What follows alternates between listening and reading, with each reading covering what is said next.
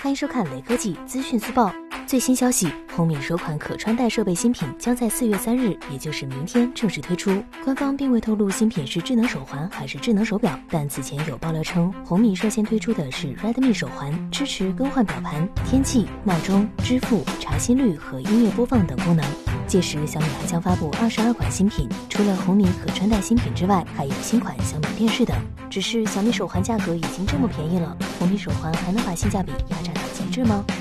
最后扫码关注雷科技公众号有福利，关注并回复“魅族入网”即可获得红包，手快有，手慢无哦。